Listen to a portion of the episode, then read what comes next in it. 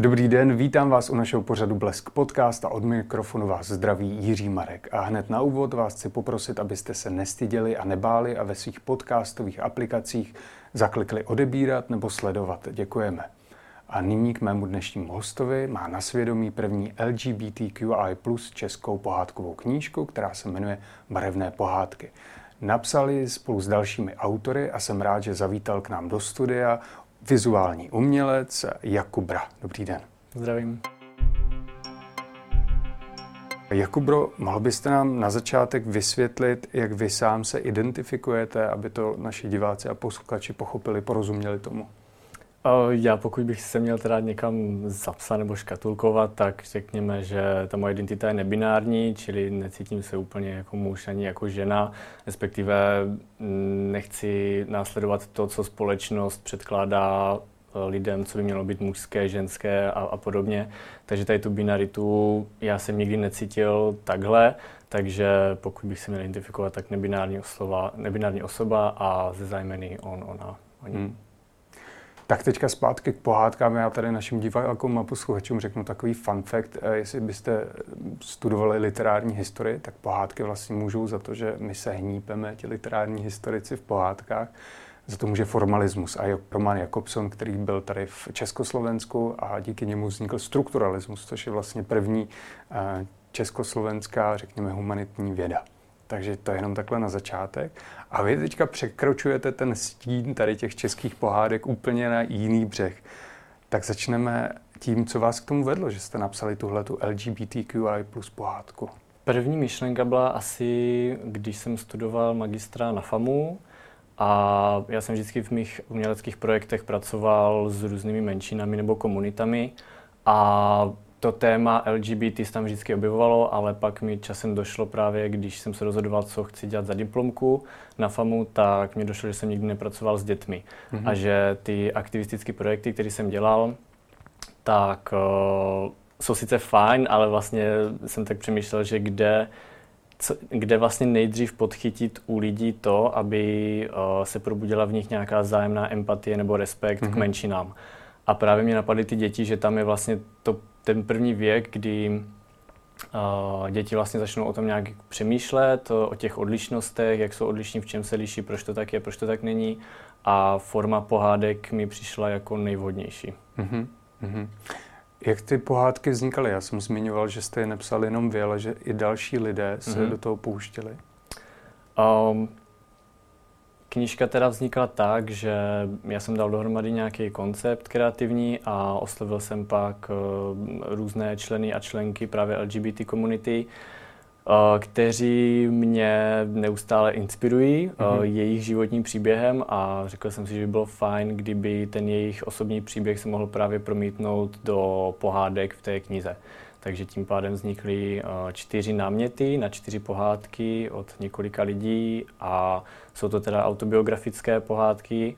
A většinou jsme třeba jako balancovali mezi tím, eh, jak moc eh, by se v, té, v tom námětu nebo v té pohádce měl objevit ten životní příběh, jestli to vyloženě stavět na zkušenosti toho člověka, co jsme pak s dramaturgem uh, a s dětskou psycholožkou, vlastně, se kterými jsme to konzultovali, tak jsme se shodli, že to úplně není vhodná strategie, protože každý, každý člověk z LGBT komunity může mít odliš, tu zkušenost vlastně úplně odlišnou. Takže jsme se spíš jako snažili tam najít nějakou zlatou střední cestu toho, jak ty pohádky vystavit, aby byly zároveň teda autobiografické, hmm. ale aby zároveň měly nějaký dramaturgický jako smysl, nějaký, nějaký, jako nějaký poselství. Mm-hmm. Já se zeptám, jak na to reagovali, ale ještě předtím zmíním, že jsem viděl na vašem YouTubeovém kanále, jak nějaká slečna přečítala dvěma holčičkám a ty byly takové neposedné, tak máte mm-hmm. větší vzorec, vzorek než jen tohle. Pomalu ten vzorec eh, se rozrůstá, no. protože uh, ne vždycky mám třeba k dispozici právě ty rodiče s dětmi, kteří si knihu koupí, takže máme vzorek teď nějakých asi pěti, šesti rodin, mm-hmm. které jsme natáčeli při tom, jak poprvé listovali knížku s dětmi právě. A ty reakce jsou zajímavé, samozřejmě jsou různorodé, protože každé dítě je jedinečné a unikátní a vnímá ty věci jinak ale ve směs můžu říct, že se to hlavně odráží od ilustrací, které udělala slovenská ilustrátorka Andrea Lala Rošková. A tam jde vidět vlastně, jak každý, každé to dítě je jiné a vnímá jinak ty věci a ptá se, proč je to takhle, proč je tady kluk a má to být princezna a nemá vlasy, proč je tam kočka, která kváká místo toho, aby mě ukala mm-hmm. a mhm. vlastně jim to dá do hlavy takové brouky, které je pak trošku donutí si tu pohádku doopravdy jako přečíst a, a s těma rodičima se o tom pak pobavit. Mm-hmm. A nemají ty děti tendenci opravovat tu pohádku, že je pomatená na základě toho, co oni jsou zvyklé z televize nebo z jiných pohádkových knížek? Z mé zkušenosti se to zatím neděje, eh, protože eh, ta knížka je teda hlavně určená pro děti od 6 do 12 let a v tomto věku ty děti jsou furt otevřené zkoumat, přicházet na nové věci a ještě nemají v hlavě takové ty stereotypy, že něco by mělo být takhle a mm-hmm. takhle se to má dělat a proč to tak není a je to divně a co s tím. Že to je právě to období, kdy, se, kdy lze s nima ještě nějak pracovat a kreativně rozvíjet. Mm-hmm. Já tady na vás mám otázku v tom smyslu, co vy jste četl jako malý za pohádky, jestli máte opravdu nějakou oblíbenou, mm-hmm. která třeba později vám pomohla i v té identifikaci, jestli něco takového vůbec je v české kultuře, co třeba my nedokážeme číst? No, bohužel české pohádky uh, nejsou úplně bohaté na diverzitu a hmm. rozmanitosti a odlišnosti a pokud jsou, tak jsou zpracovaný v hodně, řekněme, jako kreativních metaforách, takže dětem to třeba jako nedojde, co tím bylo myšleno. A já sám jako nemám žádnou oblíbenou nebo, nebo méně oblíbenou pohádku. Pro mě to byl spíš uh, rituál, kdy mě buď babička před spaním říkala pohádky, anebo máma s tátou nám pouštěli se sestrou přes kazeťák pohádky na kazetě před spaním, takže u toho jsem tak hezky usínal a podle mě to je proto, proč si mi teďka u podcastu usíná taky dobře, mm-hmm. že prostě člověk si na to nějak tak jako navykne na to nějaký hlas, že tam jako vlastně jako někdo je s ním, že někdo mu něco říká a má tu mm-hmm. pozornost. A takže to si myslím, že je u těch pohádek i taky důležité, vlastně tady ten aspekt. Hmm. Já možná teďka naše diváky a posluchače naruším jejich komfortní zónu, ale moje žena je filmová odbornice a hrozně ráda dělá takové to queer čtení. Mm-hmm. Takže ona mývá přednášky občas a říká, no podívejte se na krtečka, to je prostě typický gay, on má spoustu přátel, bydlí mm-hmm. sám v noře, má kalhotky, hezky se o ní stará. Bob a Bobek, to je další prostě gay mm. k, couple, prostě pár, mm-hmm. který žije zase v klobouku mm-hmm. spolu.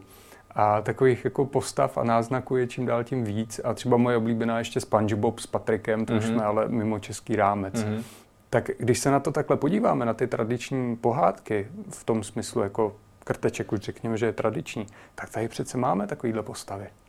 Otázka je, jestli autor to zamýšlel tímto stylem. A já si myslím, že když se rozhodneme nějakou pohádku si nějak vyložit, tak tam vždycky najdeme ten uh, meaning. Uh, mm-hmm, jasně, smysl. Vždycky tam najdeme ten smysl toho, co, co tam chceme najít. Uh, takže, takže bych to asi takhle řekl. No. Vrátím se k té vaší pohádkové knížce. Mm, vy tam máte čtyři příběhy, můžete být konkrétní, o čem ty jednotlivé příběhy vypovídají? Tak první příběh je o uh, princovi, který se necítil spokojeně ve svém mužském nebo klučičím těle a rozhodl se odejít do jiného království, mm-hmm. poznat uh, více o, otevřeně smýšlející lidé.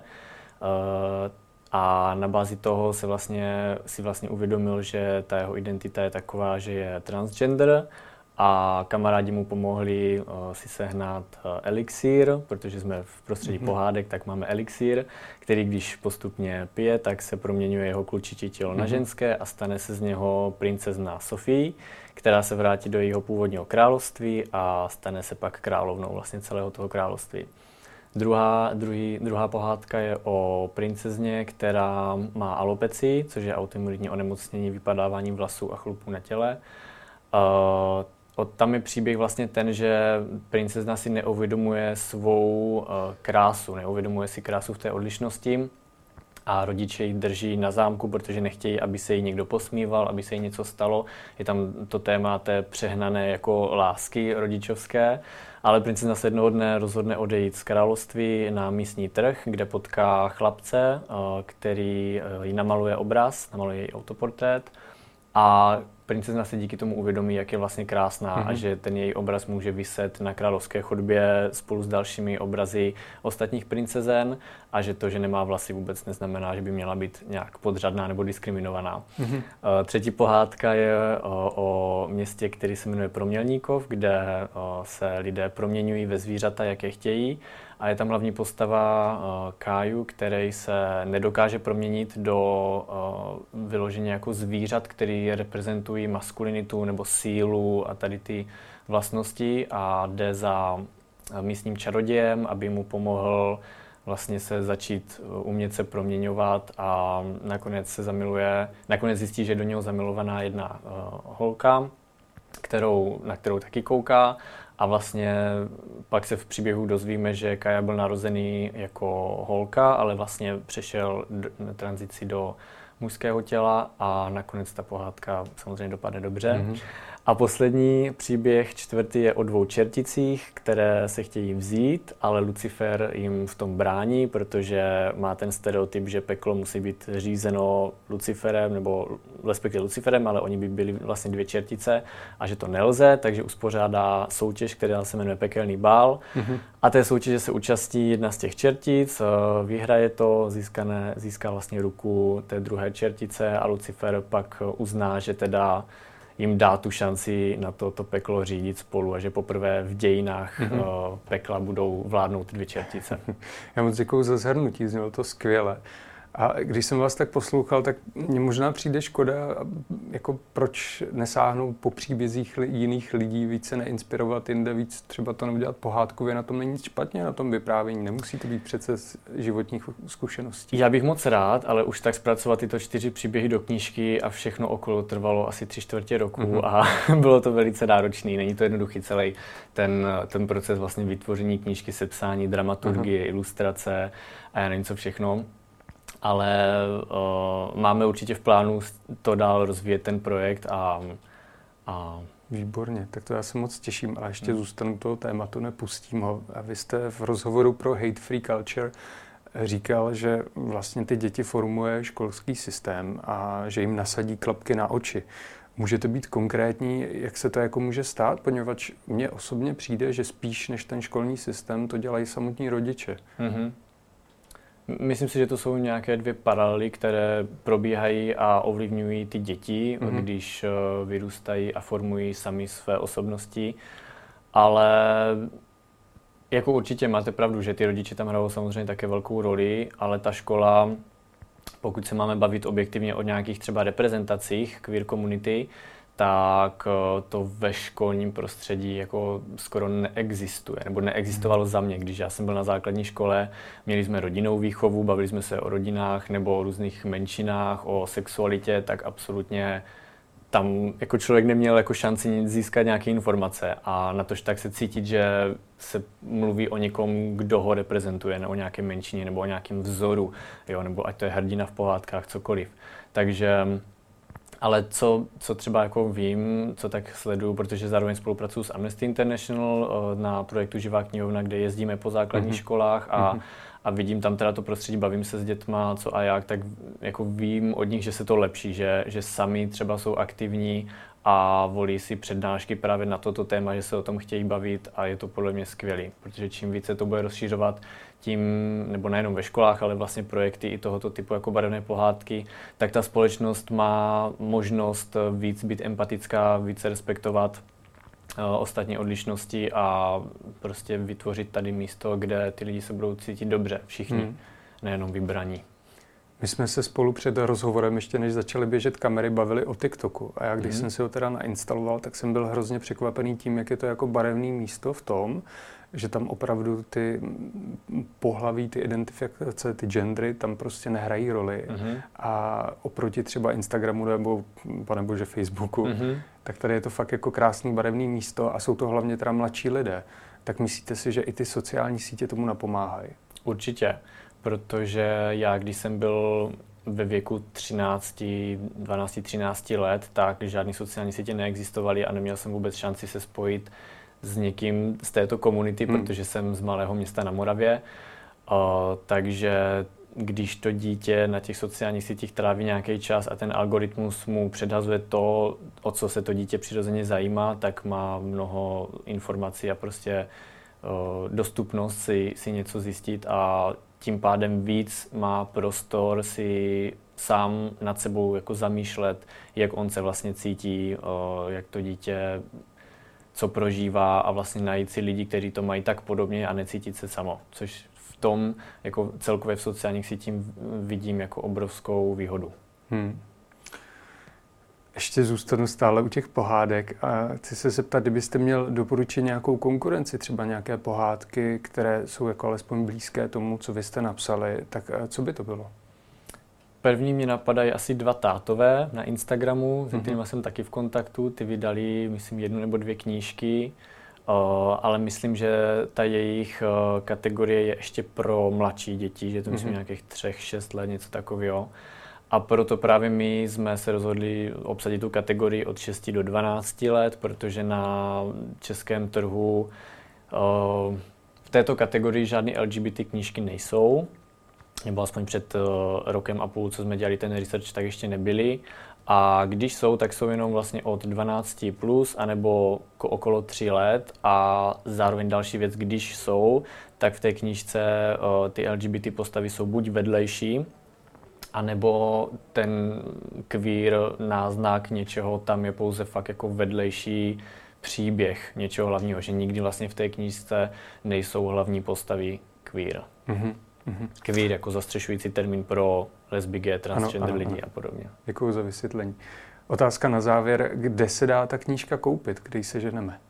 Dá se koupit na uh, internetových stránkách barevné mm. pohádky CZ, nebo když nám někdo napíše přes Instagram, tak můžeme se o tom pobavit uh, i kde si tu knížku vyzvednout. Momentálně uh, ji lze vyzvednout pouze v Praze, v Novém městě na Moravě, v knihkupectví a v Prostějově. Mm-hmm.